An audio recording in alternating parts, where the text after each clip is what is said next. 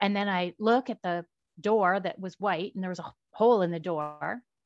And I taste the the gunpowder, the chalky residue in my mouth, and I smell the the powder as well. And I look down and I see this grayish, blackish, whitish smoke coming from my shin. And I look at my partner. I said, "I was shot."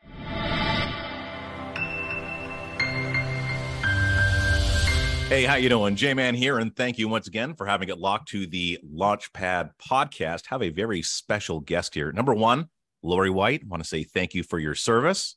Uh, she's a retired RCMP officer. She's also a public speaker, and she's also an author of a book. An officer down steps back up is the book title, and that has to do with I won't say too much because I'm going to blow it but basically uh, you showed up at a call and you were shot and are you the first officer to go back to duty after being shot? Is that correct? Not after being shot no. Um, other people have been back to duty after Right. being shot but i think as a leg amputee certainly within the rcmp at that time back to regular general duty policing i think i was. Okay so no one has ever had their leg shot off and then gone back to active duty?